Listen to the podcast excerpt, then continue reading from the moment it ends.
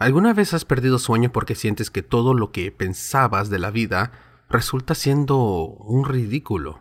Hoy estaremos escuchando la historia de un joven que ha sido fiel en su ministerio de alabanza, pero tiene dudas de lo que aprende en las escrituras. Las dudas que tiene lo están llevando a la curiosidad de pensar que tal vez Dios no es real. La ciencia tiene muchos conflictos con la Biblia y este joven, como muchos de nosotros, no puede aceptar las escrituras como verdades absolutas. La Biblia no puede ser literal porque si lo es, no es infalible. Esto es el podcast Historias del Prójimo.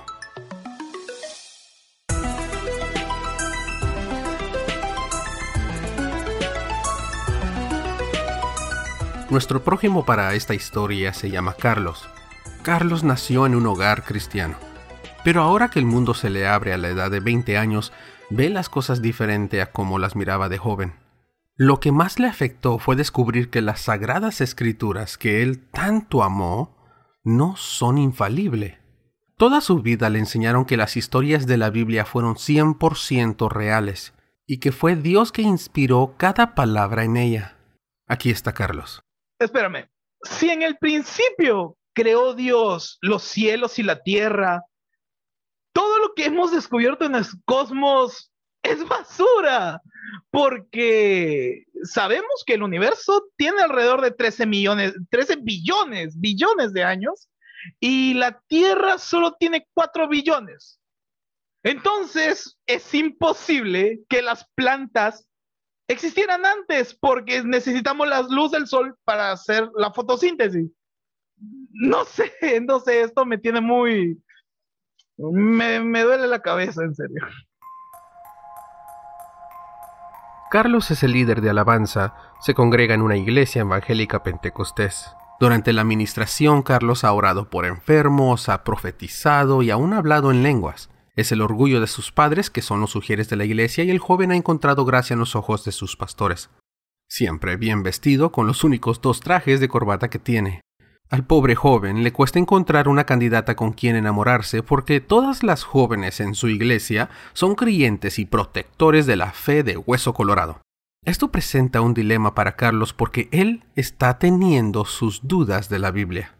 Ok, pero yo creo en Dios, creo en Jesús, Sé que Jesús vino a esta tierra, murió por nuestros pecados y hoy disfrutamos de, su amor y de los frutos que tenemos por medio de su Espíritu Santo. Entiendo eso y, lo amo, al igual que la gracia y la misericordia que Él tiene por nosotros. Pero hay cosas en la Biblia que, no entiendo, que simplemente no puedo entender o tal vez Dios no quiere mostrármelo a mí, eh, no quiere que yo interprete de una forma distinta la Biblia. No lo sé. Le pregunté a Carlos si él le ha preguntado a su pastor las cosas que él no entiende. Sí, pero eh, salí más confundido, la verdad. Eh, estoy estudiando para tener mi título en biología. La verdad, eh, me siento muy feliz lograr esto, pero las cosas que el pastor me dice me parecen muy raro. Literalmente, a la luz de la biología, no tiene nada de sentido. De lo que yo puedo ver, este joven es muy honesto y humilde, y puedo ver que le duele dudar de sus líderes. A mí me encantaría tener la oportunidad de hacerle al pastor estas preguntas. Después de dos semanas al fin pude hablar con el pastor de Carlos llamado Alejandro. La única manera que pudimos hablar con el pastor Alejandro fue por Zoom. La conversación rápidamente se intensificó cuando le mencioné que Caín representaba a Babilonia y Abel a Judea, y que por eso Caín pudo viajar y encontrar otras personas en tierras lejanas. Pastor, creo que le estamos poniendo mucha importancia en justificar la escritura al pie de la letra. ¿Por qué es importante y por qué es herejía? Bueno, pues porque Dios no dijo eso. No podemos contradecir a Dios. Dice la Biblia, de una sola sangre Dios hizo a todo el linaje de los hombres para que habiten sobre la faz de la tierra. Dios le dijo a Adán y Eva, pueblen la tierra y sojuzguenla. Solo a ellos les dio la orden. ¿sí? Eva es la madre de todos, todos los vivientes. Entonces, ¿cómo se atreve un hombre a decir que no fue así? que, no es de una sangre y una descendencia que proceden todos los hombres, sino que había otros hombres antes de Adán, un mundo preadámico, que no narra la Biblia, pero alguien dirá, bueno, sigue la duda. Y sí, la verdad tenemos muchas dudas, porque conforme a lo que él me está diciendo, tengo miedo que está a punto de decir que todos somos hermanos y primos, y que si Carlos está estudiando biología, entiendo su confusión. Si no había un país de Nod, ni Caín conoció de mirar allá a la mujer, ¿de dónde salió su mujer? Pues que Caín se llevó a su mujer que ya muy seguramente tenía al salir eh, desterrado de su núcleo familiar. ¿Y de dónde la tomó? Pues de su parentela. Dios le dice a Adán y Eva, fructifiquen y multiplíquense, llenen la tierra. ¿Y de dónde le iban a llenar? ¿De dónde? ¿De con qué personas? Si no había nadie. Es obvio que entre hermanos, ¿sí? de los hijos de Adán y Eva, entre hermanos iban a tener unión y al principio así se iba a ir poblando la tierra, ¿sí? porque no había más personas. Dios les dijo a ellos, pueblen la tierra. Le conté al pastor que la endogamia presenta muchos problemas, como menos resistencia a las enfermedades, disminuye la variabilidad genética, aumenta la probabilidad de muerte neonatal, prematura y malformaciones. Traté de decirle que para las personas que estudian se les hará muy difícil aceptar que todos somos hermanos y primos. Al decirle esto, pude notar que quiso demostrar que él también ha estudiado bíblicamente y lo más obvio, pero además bíblico, es cuando empezaron a poblar la tierra, se expandieron ¿sí? inmediatamente porque el crecimiento de las poblaciones es exponencial. Crecimiento exponencial es que eh, a un determinado exponente, una fórmula especial para las poblaciones en donde no se tiene que esperar 40 años para que empiecen a tener hijos los de abajo, no porque desde que empezaron a tener el primer hijito hace 35 años, es, ese hijito creció a los 15, 18, empezó a tener hijitos. Cuando los primeros tienen ya 30 o 40 hijos, esos hijos ya tienen hijos de 17, 18, 15 años porque van creciendo a la par desde los primeros años. Y esos hijitos tienen hijitos también y se, multiplican, es como, como ramas exponencialmente, es crecimiento muy rápido. Si uno hace la cuenta del crecimiento exponencial, yo una vez la hice, y en cuatro generaciones, o sea, eh, abuelo, padre, hijo y nieto, cuatro generaciones, se vuelven cientos de miles de personas. ¿sí? Porque tú multiplicas 2 eh, a un exponente 2, por ejemplo, al cuadrado, 2 por 2, 4, 4 por 4, 16. 16 por 16 son 250 y tantos y 250 y tantos por 250 y tantos son 60 y tantos mil. O sea que en 40, 50 años ya había 60, 80, 100 mil personas. Rápido, en poquitos años. Lo último que quiero hacer es que la conversación se convierta en una competencia en quién estudió más. Así que mejor le pregunté algo dentro del tema de lo que él me había dicho. Eh, él me dijo que Caín se había llevado a su hermana de la casa de su padre y estando en Nod fue que tuvo relaciones con ella. Pero le mencioné que la Biblia no dice eso.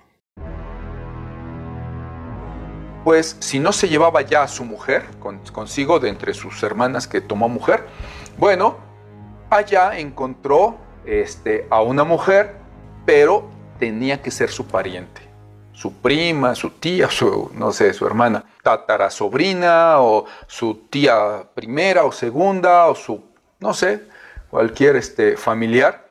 Pastor, pero ¿por qué es que antes no se enfermaban como se enferman ahora al practicar la unión entre la misma sangre? Lo vemos el día de hoy aún con los animales que llegan a la extinción por hacerlo. Ellos mismos naturalmente lo evitan. Desde el principio Dios permitió que entre parientes fuera el crecimiento de la población. Él dijo a dos, llenen la tierra. Tenía que ser entre parientes. Ya a partir de la ley de Moisés en Levítico capítulo 18, eh, ya no permitió eso porque él sabía que ya no era necesario, ya había mucha gente y entonces ya sabía que Dios sabía que podría tener consecuencias que se siguieran eh, teniendo relaciones entre parientes cercanos. Y todo, todo encuadra bíblicamente y perfectamente bien. El pastor Alejandro estaba muy anclado en lo que él cree. Me sentí como si me estaba diciendo te guste o no te guste, esto es la verdad. En ningún momento demostró empatía hacia las personas que tenían dudas, mucho menos conmigo que tal vez fue mi culpa por empujar muy fuerte.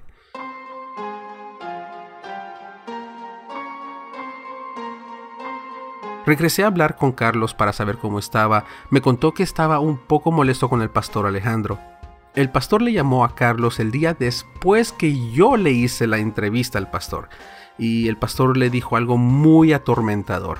Ok, mira, lo, que fue es que básicamente me dijo que, que dejara esto, que dejara la biología. Dijo que no hay nada más importante en esta vida que Dios y si la biología o mis estudios van a contradecir mi propia fe, mejor me dijo que me busque otra cosa que estudiar. No sé, ya no sé qué hacer, la verdad. Me pegó como un balde de agua fría. Uno, porque eso fue uno de los peores consejos que he escuchado. Y dos, porque sentí que fue mi culpa por haber instigado al pastor. No, no, Isaac. Es, fui yo fui yo porque le pregunté otras cosas y a él no le gustó, la verdad. Le dije que es muy difícil que, que una persona normal viva más de 120 años. Y me dijo que en ese tiempo, hace unos miles de años, la gente tenía un oxígeno más limpio. Entonces, también tenían mejor alimentación. Eso significaba que podían vivir largos periodos de tiempo cuando biológicamente no, no es posible.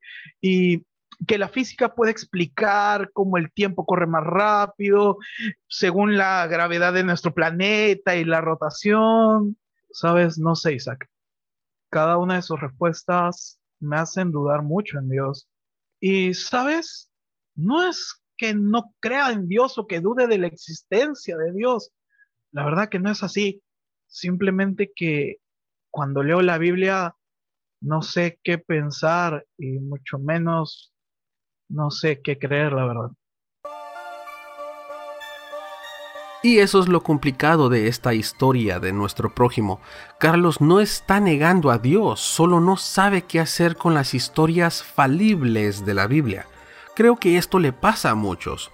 No puede ser que nuestro prójimo Carlos sea el único que esté pasando por esto. Yo mismo he pasado por esto, que tiene nombre. Si yo supiera que este proceso de cuestionar todo de la religión que se me ha enseñado tiene un nombre, creo que hubiera encontrado respuestas más rápido. Este proceso se llama deconstrucción. Yo le recomendé a Carlos unos podcasts disponibles para escuchar y hasta arriba de esta lista, como el número uno, estaba el podcast llamado ¿Dice así? Ahora, en las redes sociales encuentras muchas cosas bien religiosas, especialmente cuando quieres acercarte a Dios, pero hay un grupo de cristianos que tienen sus propios podcasts y hablan bastante de este proceso de deconstrucción Hoy realmente puedes seguir este grupo de podcasters en Instagram bajo el nombre Pods Cristianos y en Facebook se llaman Podcast Cristianos en español. Yo formo parte de este grupo por el podcast llamado Sarsa 33, donde nos enfocamos en la familia y la salud mental y espiritual. Así que si buscas este grupo encontrarás mínimo como unos 200 podcasts y seguro que encontrarás uno que te guste.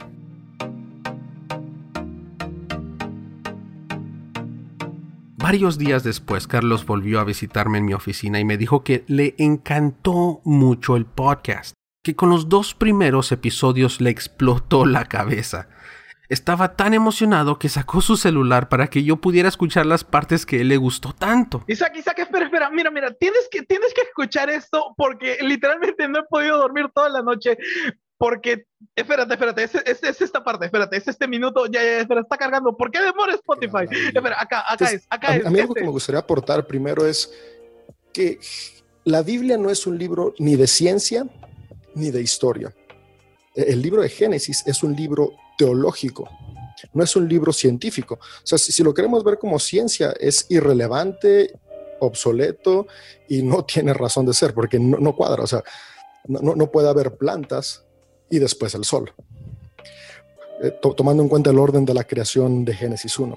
¿Y qué es lo que hace la teología? La teología nos presenta la perspectiva que la humanidad tiene de Dios, cómo la humanidad entiende a Dios. Entonces, Génesis es la manera en la que los judaítas y los israelitas entienden, comprenden a Dios y su interacción con la humanidad. Ok, mira, pausa, pausa. Isaac, cuando escuché esta parte, en realidad yo estaba manejando y, y en serio, me, me, me tuve que detener a un costado me bajé del auto y literalmente me, me, jalé los pocos cabellos que aún me quedan y no lo puedo creer, en serio, no lo puedo creer, no me entra en la cabeza una respuesta tan sencilla y yo con literalmente creo que casi toda mi vida creyendo que Adán y Eva no tenían ombligo porque ellos nunca nacieron simplemente, sino que Dios los formó, pero solo es una mitología para contar una historia teológica. Ahora sí, esto ya tiene más sentido que lo que leí y nadie me respondió. ¿Te respondieron otras preguntas que tenías de la Biblia también? Sí, sí, eh, eh, espérate, pero el, el, episodio número dos también tiene bastantes cosas buenas, la verdad. De hecho, me contestaron la pregunta de la endogamia. Mira, mira, acá en, en este minuto es, ¿por qué está tan lento tu wifi, Isaac? Ah, mira, acá es. Génesis 4 nos está hablando de la diferencia que hay entre los judaítas y los babilonios. Ahora, en la Biblia siempre vamos a encontrar que en el desierto es donde Dios habita. Elías cuando va a buscar a Dios va al desierto. Jesús cuando va a empezar su ministerio va al desierto a buscar a Dios. Eh, y, y, podemos verlo. Moisés se encuentra con Dios en el desierto porque los beduinos es donde habitan, en el desierto. Por lo tanto, Dios está con ellos. Para ellos, las ciudades siempre eran el lugar del mal. Y las ciudades en la época que se escribe la Biblia se fundaron gracias a la agricultura. En la época de, estos relatos, la agricultura era el medio de subsistencia.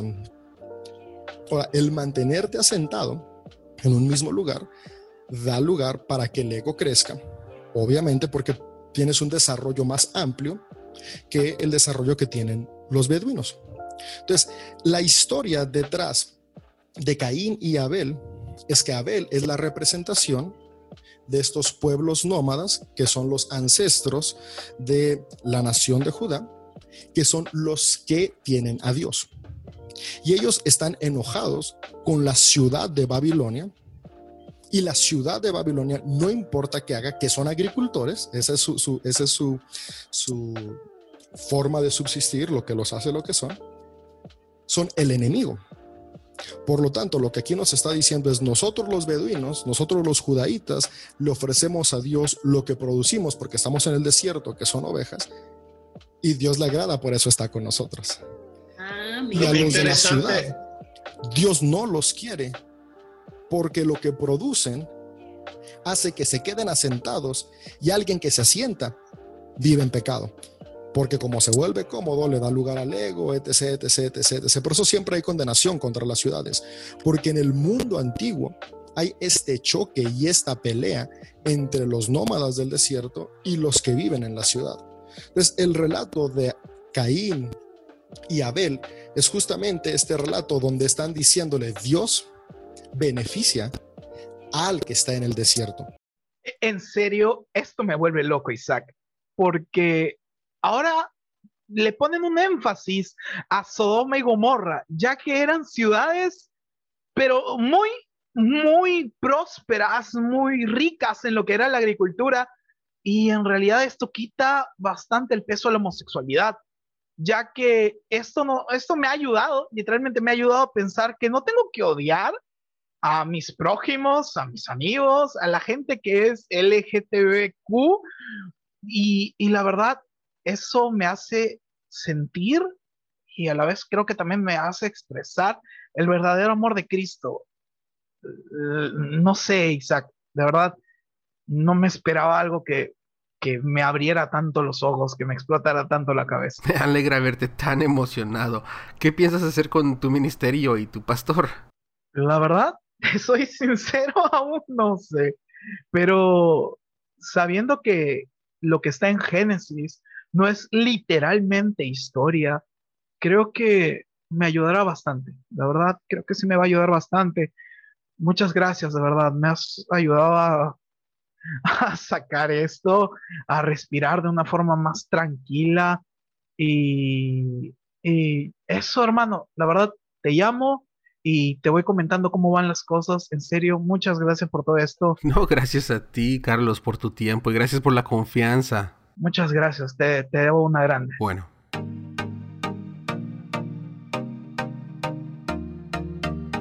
La verdad estoy emocionado por Carlitos.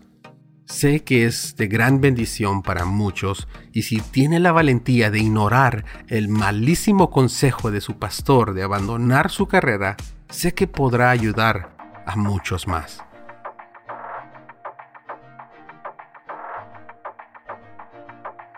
Terminamos con un pensamiento.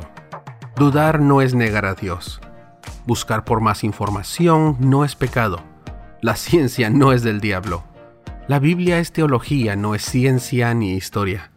Solo porque no sea verdad, no quiere decir que no tenga verdades. La escritura es un lindo poema de la manera que la humanidad nos hemos imaginado quién es Dios. Pero la mejor manera de ver a Dios es muy sencillo. Dios es amor. Esto ha sido Historias del Prójimo.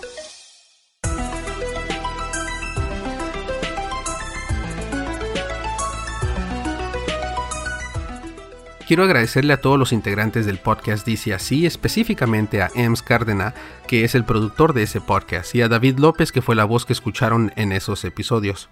También a los demás actores que trabajaron en este episodio para traerles vida a los personajes de esta historia de ficción. Aunque no fue una historia verdadera, no quiere decir que no tenga verdades. Gracias a Flavio, el productor del podcast El Diario de un Panda, por darnos la voz de Carlos. Para más información, encuéntranos en nuestra página web sarsa33.com o en las redes sociales de Instagram y Facebook y nos encuentras bajo el nombre Sarsa33. Yo me despido, soy Isaac Mendoza. Bendiciones.